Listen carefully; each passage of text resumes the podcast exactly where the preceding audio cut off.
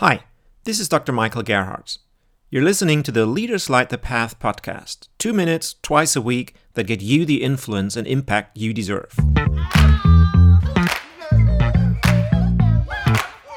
A big difference between startups and established companies is how they speak about their product. Where in startups, people show their pride openly, in established companies, I often hear people humbly say, well, that's nothing special. And it might not be. If you work with that product every day, for years, refining it in tiny steps.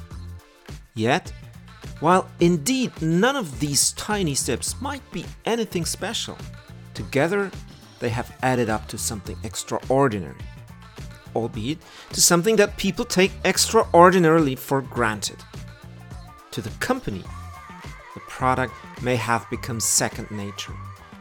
But to an outsider, it might still be and continue to be awesome. In established companies, I often experience humility to a degree that they have almost become blind to their own brilliance.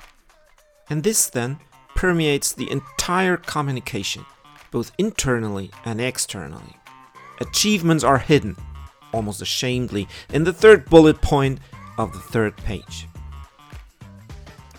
The thing is this, if you don't believe yourself that what you do is extraordinary, it shows. If you are not a fan of your own product, you won't easily turn others into fans either. And that's the reason why you need to work so hard to convince others of the bullet points.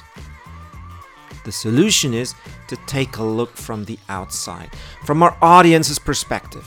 To not take for granted what we see each and every day, but look at it with fresh eyes.